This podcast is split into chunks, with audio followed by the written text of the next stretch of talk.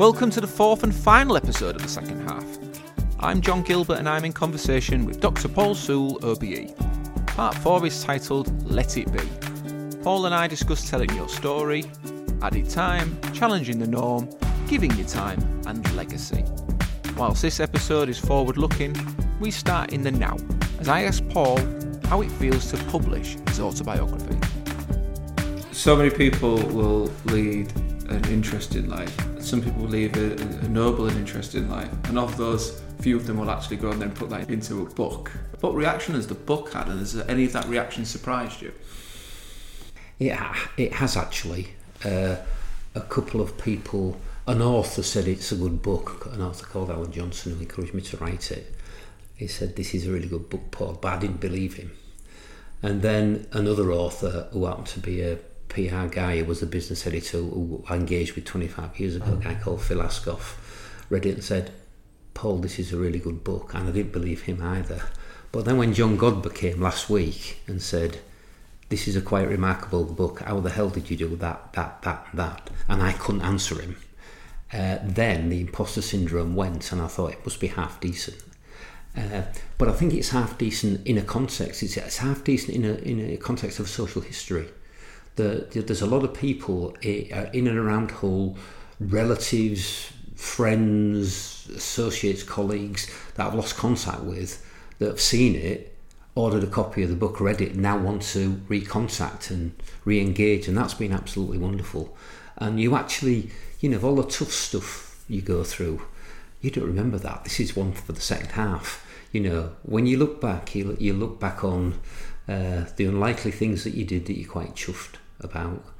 Uh, certainly making people's lives better, either people that come to work for you or customers that you solve problems for or the community that you're able to give back to. Uh, that's what you look at, and I think that's a collection of. It's a collection of stories that if some people can get some value out of it, I'm really, really chuffed. Well, I got a lot of value out of it when I originally approached you about having a conversation, not knowing that you produce. It's very that was very handy of you to do so, Paul. Yeah, so it's uh, giving us. It's you had an instinct, didn't you? well, maybe, maybe would, I wouldn't know. Um, we've talked a little bit tongue in cheek before about the first half, the second half, and added time. Hmm.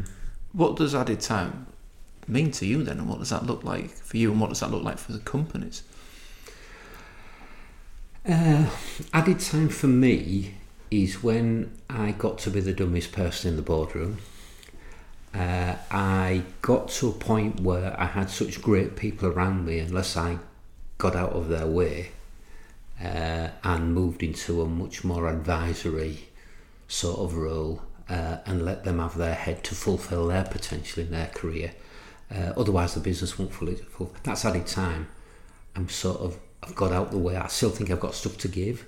I still sit in at board meetings. I still go for my one-to-ones. I still go for tours around the empire and get, ask people to get the kettle on and, and ask them what's happening. And uh, and and over the years, uh, I think that's been a key to success. Go down to the grassroots and just listen to people.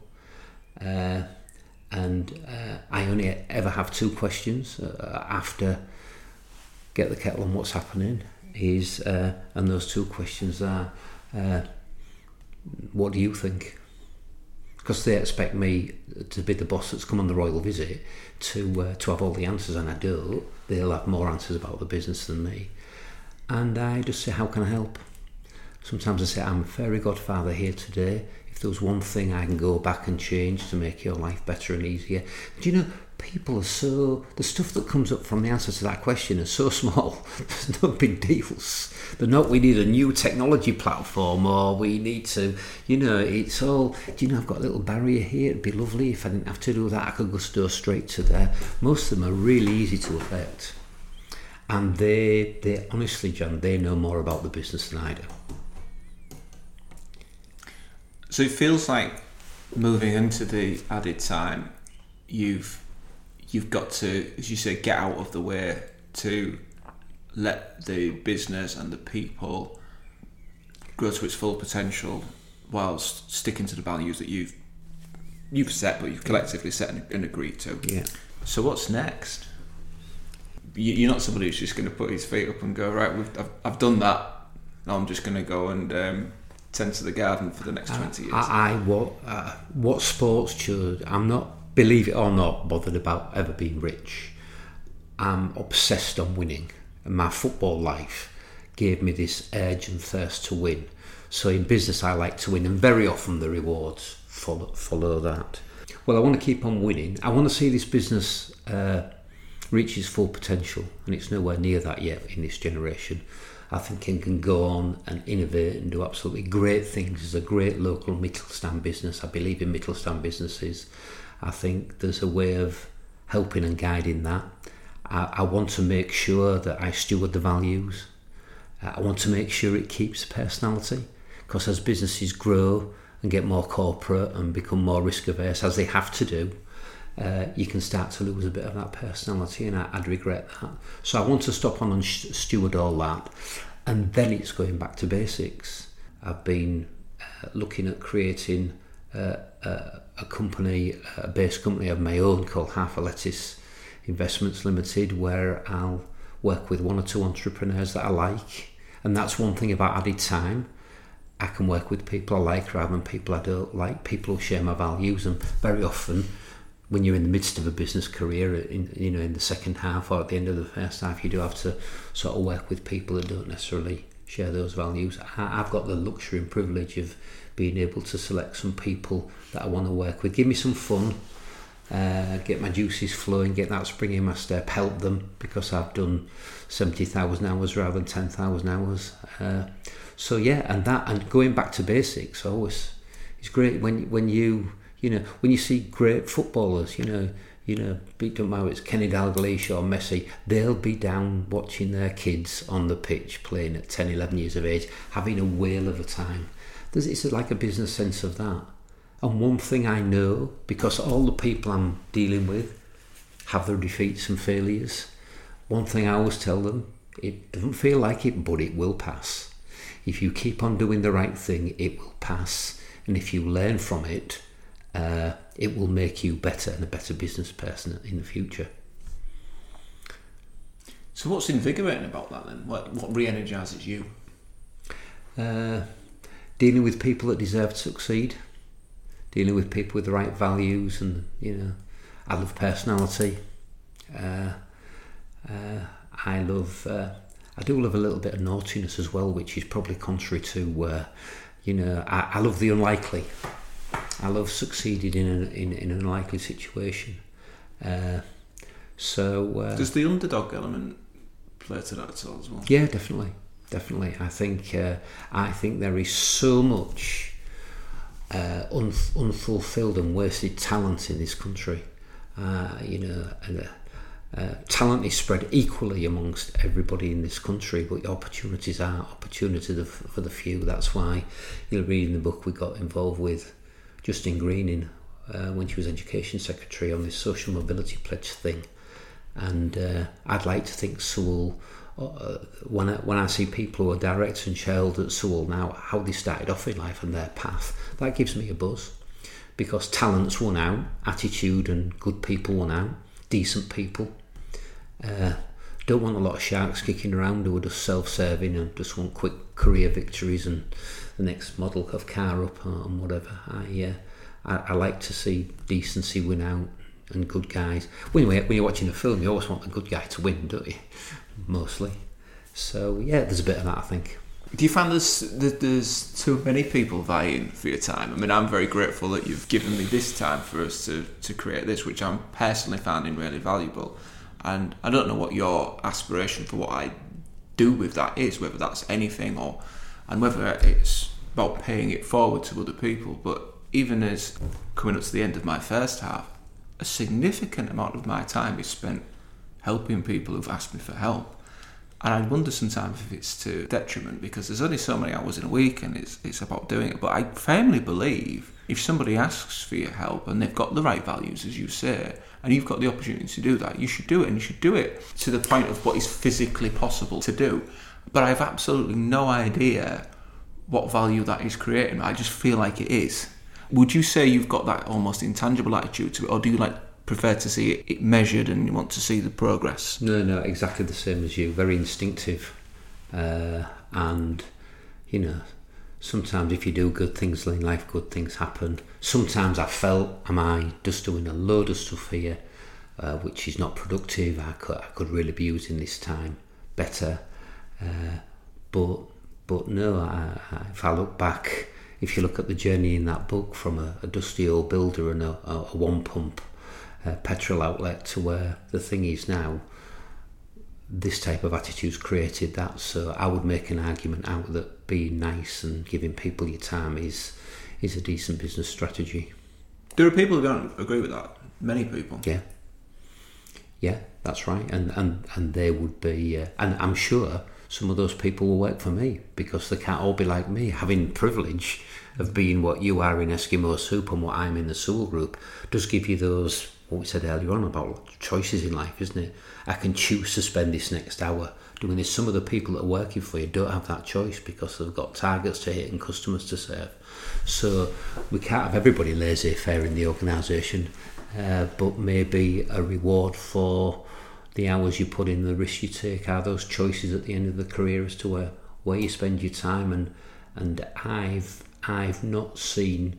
I don't think I can look back and think there's many that's not given me some sort of return on the investment.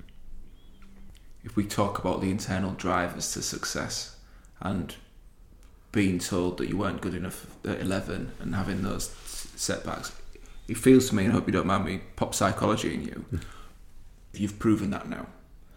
And now the added time is about trying to take all of that learning and, and the, the privilege of the position that you're in at the moment, as you say, to be able to choose where to put those energy. But it's not about you you aren't trying to prove anything that Paul Thill can do there. This is just about trying to unleash that in, in others. Is that Yeah, yes. some, I've never had it put like that, John, but I think, yeah, that's probably not a bad synopsis. it's not the kind of thing. It's the kind of thing you wouldn't say yourself because it sounds a bit too grandiose. But surely that's what it is. It- to me, that's what I've, I've read it there. I've, I've, I've listened to you not just in these sessions, in, in meetings, in presentations, and so on. It now seems to be quite quite a noble way to be spending your, your added time because it's about you will you do benefit from it because seeing somebody doing well and, and feeling like maybe you've had some part to play in that is on a subconscious level is is a, is a benefit. But really now you want to just make sure that the the good guys come out on top. Yeah, I think there's to be very twee about something about social justice, isn't there? There's something about that I've learnt from my wife's cause of res- rescuing animals and making their lives better. Uh, that's taught me a lot about you know really key basic values and the purpose of a of a business and uh, and and when you create that wholesome thing, it improves your brand, uh, improves your goodwill. Uh, once you've got a good brand and a, a large amount of goodwill, when you cock up, people tend, tend to give you a break. And where there's a choice, a marginal choice between choosing your business or somebody else's, you, you're more likely to get the nod. So there is a business bottom line effect to it all. And now, when, when we're talking about winning the war for talent, and we have a set of young people who decided where to put their talent for a period of their career, they are going to make those choices on different criteria than ever before. I think money was number four, I think, on the last league table I saw. And whereas in my generation, when I was their age, it was number one because I had a mortgage to pay and a family to bring up. But now, people want to know that they share the values of the business they go into. It does a bit of good. Certainly doesn't do anything nasty to the environment, to people, etc. Uh, so yeah, I think I think I think those values have shifted, and an emotionally attractive brand uh, is is probably becoming a bit of a must in the 21st century. It was probably a competitive advantage in the 20th century. I think it's probably a bit of a must now. And what are you looking forward to? What am I looking forward to? Uh, winning still a lot more times here and there.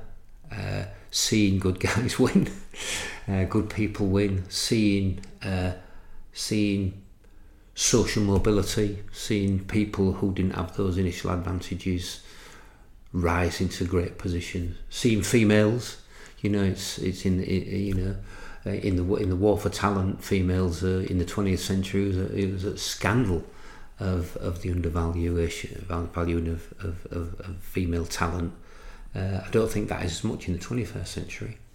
Uh, but you know, looking at the last few people we've promoted to directors and shareholders in the Sewell Group. You know, three out of the four of them were female, which uh, and and they got on talent, not because they were female. They just happened to be the most talented people we had. Uh, but that's got to be that's got to be great, you know. To you know, I I grew up in boardrooms of middle-aged men, you know, and how can that be a reflection of your customer base? So uh, or your workforce. So when the Sewell Group now see a diversity on the board, not a forced diversity, a quota diversity, but diversity coming through living some values, it's got to feel a, a good place to be because you know the business is being steered by a diverse group of people. So yeah, more of the same of that, I think. Uh, but then going back to grassroots and uh, and uh, starting again with one or two people that we can have some fun with. I've got a really that was a really brilliant way to end this. but have you got anything else to say? I can only edit that, edit it that way, but that's. Uh, I'm, I'm listening and thinking, ah, right, okay, whatever you're saying, that's a really nice, that's a really good closing little speech. This, this is a bit that you might add into the middle. You know, when you said thinking about the next phase, uh, I did have, I, I put something down there called decision making. And then I start to think about decision making and, and then uh, like a synopsis of, of, of, of what you need to do in the next phase. So, uh, one thing that does really interesting, particularly in this crisis we've got, is the decisions people make because I think they're pretty pivotal at a national government level, aren't they? Uh, they'll be career defining.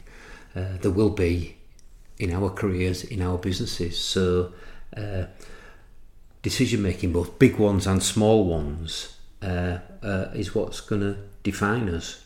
Uh, I, whenever, whenever I came up with a challenge, I think this is in the book. I sort of created this little process uh, of, of, of, of the way I dealt with it. And the, and the first thing, when you get the challenge, the issue, whatever comes up, is you never panic. You always get as cool as you possibly can because when you're a leader, panic just spreads. And if people see the leader not cool, they think there's a reason to panic. Uh, and then you will not be looking at the facts of the matter. You will not be looking at the truth when it first hits. You've got to find the truth, gather the full information around the thing to make sure you're dealing with the truth rather than something else.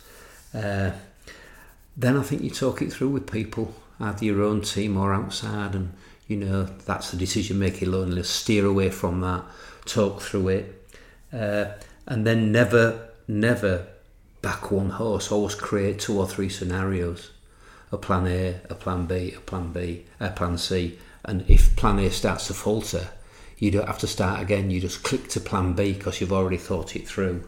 Uh, and then you look at timing and implementation because once you've made decisions, uh, you've realised they've got to be implemented in some way, and that's sometimes to do with timing. Sometimes you've got to wait because that's the time. Sometimes you've got to act immediately. So I think decision making, and I read a book many, many years ago by a guy called Edward de Bono who did uh, lateral thinking. He wrote a book called Lateral Thinking. This book was called, I think, Six Thinking Hats. Mm. And I've always uh, uh, remembered this because he said when you're making a decision, uh, make sure you've got all these hats and you wear one of those hats when you're thinking about this decision. So you've got the yellow hat that's all optimistic and you know not this is going to be great and and then you put the blue hat on where you get very analytical and cool about it. Then you put the green hat on, which you look at the upshot of on people's lives of this. Then you put the black hat on, which you look at the downside. And once you know you've worn all those hats, you're much more likely to go and make uh, a decent decision. But going forward, I think stick to your values. Know what you're great at and stick to that nurture relationships. Uh, we used to call it networking. What a horrible term that is. They are a set of relationships uh, that are going to be important and nurture those. Drop the ones that you don't need that are counterproductive. Nurture the ones, create the new ones. But managing the relationships in your life, I think, is key going forward. Uh, there's passion. passion imbued in the leadership. I think. Uh, to me, if I look at a leader that's not passionate, I don't, I don't particularly want to follow them. I don't, they don't particularly float my boat. Uh, look at balancing all things. We've talked about balance earlier on, haven't we? You know, it's pointless rushing off, uh, looking at the Sewell compass, rushing off, looking at the profitability, then piss your customers off, uh, looking at the uh, lo- looking at giving back, and your performance suffers.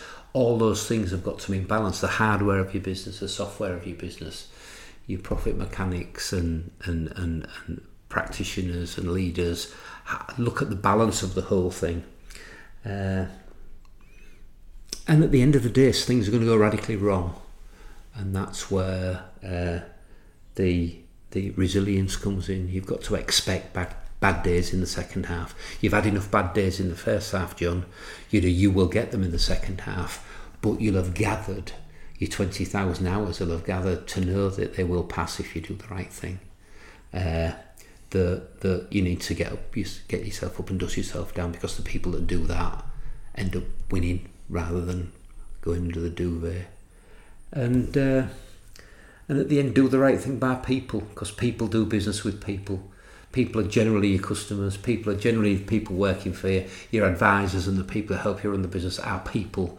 And if you tend to look at doing the right thing uh, by people, and finally, um, because we've spoken about this before, let your kids get their own scars. Uh, I think successful business people uh, sometimes don't produce successful offspring because they don't let the kids get their own scars, the scars that you got. You think being a good parent is protecting your kids and not, not letting them get the scars. Sometimes good parenting is knowing they're going to fall off that bike and letting them because that's the easiest way to make sure they don't fall off again. The same happens in other areas of development. And when you have the ability, and you'll have, you'll have choices later on uh, in your second half, uh, you'll probably have financial choices, but also the choice in which way you spend your time. Uh, the way you make those choices uh, shouldn't be, in my opinion, necessarily making your kids' life easier. Uh, you've got to let, let them get their own scars because otherwise they won't follow you. And one of the greatest things in business is when you're in a business and, and people choose to be in that same business. You know, and I'm not talking about family, I'm talking about work family. People who come and give up the talent to Eskimo Soup or the Sewell Group because that's the type of place they want to spend their career. Uh, that's that's really fulfilling, all that stuff, I think. No, that was a better way of ending it. Choose your ending. Even with a bit of a no, with a bit of an edit in there. No. We've made it. That brings us to the end of episode 4 and draws to a close our series, The Second Half. If you've been with us for the whole journey, I hope you're bloody well. And I really value you sticking with us, and I hope that you've found many of the lessons shared by our leader Paul Sewell to be as valuable as I have. Copies of Paul's book Half a Lettuce are available upon request. Just Google Paul Sewell Half a Lettuce and you'll find out more details on how to obtain a copy. This has been a socially good media production by Eskimo Soup. Google us or follow us on your choice of media to find out more. On Twitter, Paul is at Paul E. Sewell and I'm at John Eskimo Soup. If you have enjoyed the podcast series, and I sincerely hope that you have, please tell someone. Share online, rate and review on Twitter or wherever you get your podcasts. Finally, whatever stage you're at in your career, I wish you well, and I urge you to do it your way. I've been John Gilbert. Thank you for listening.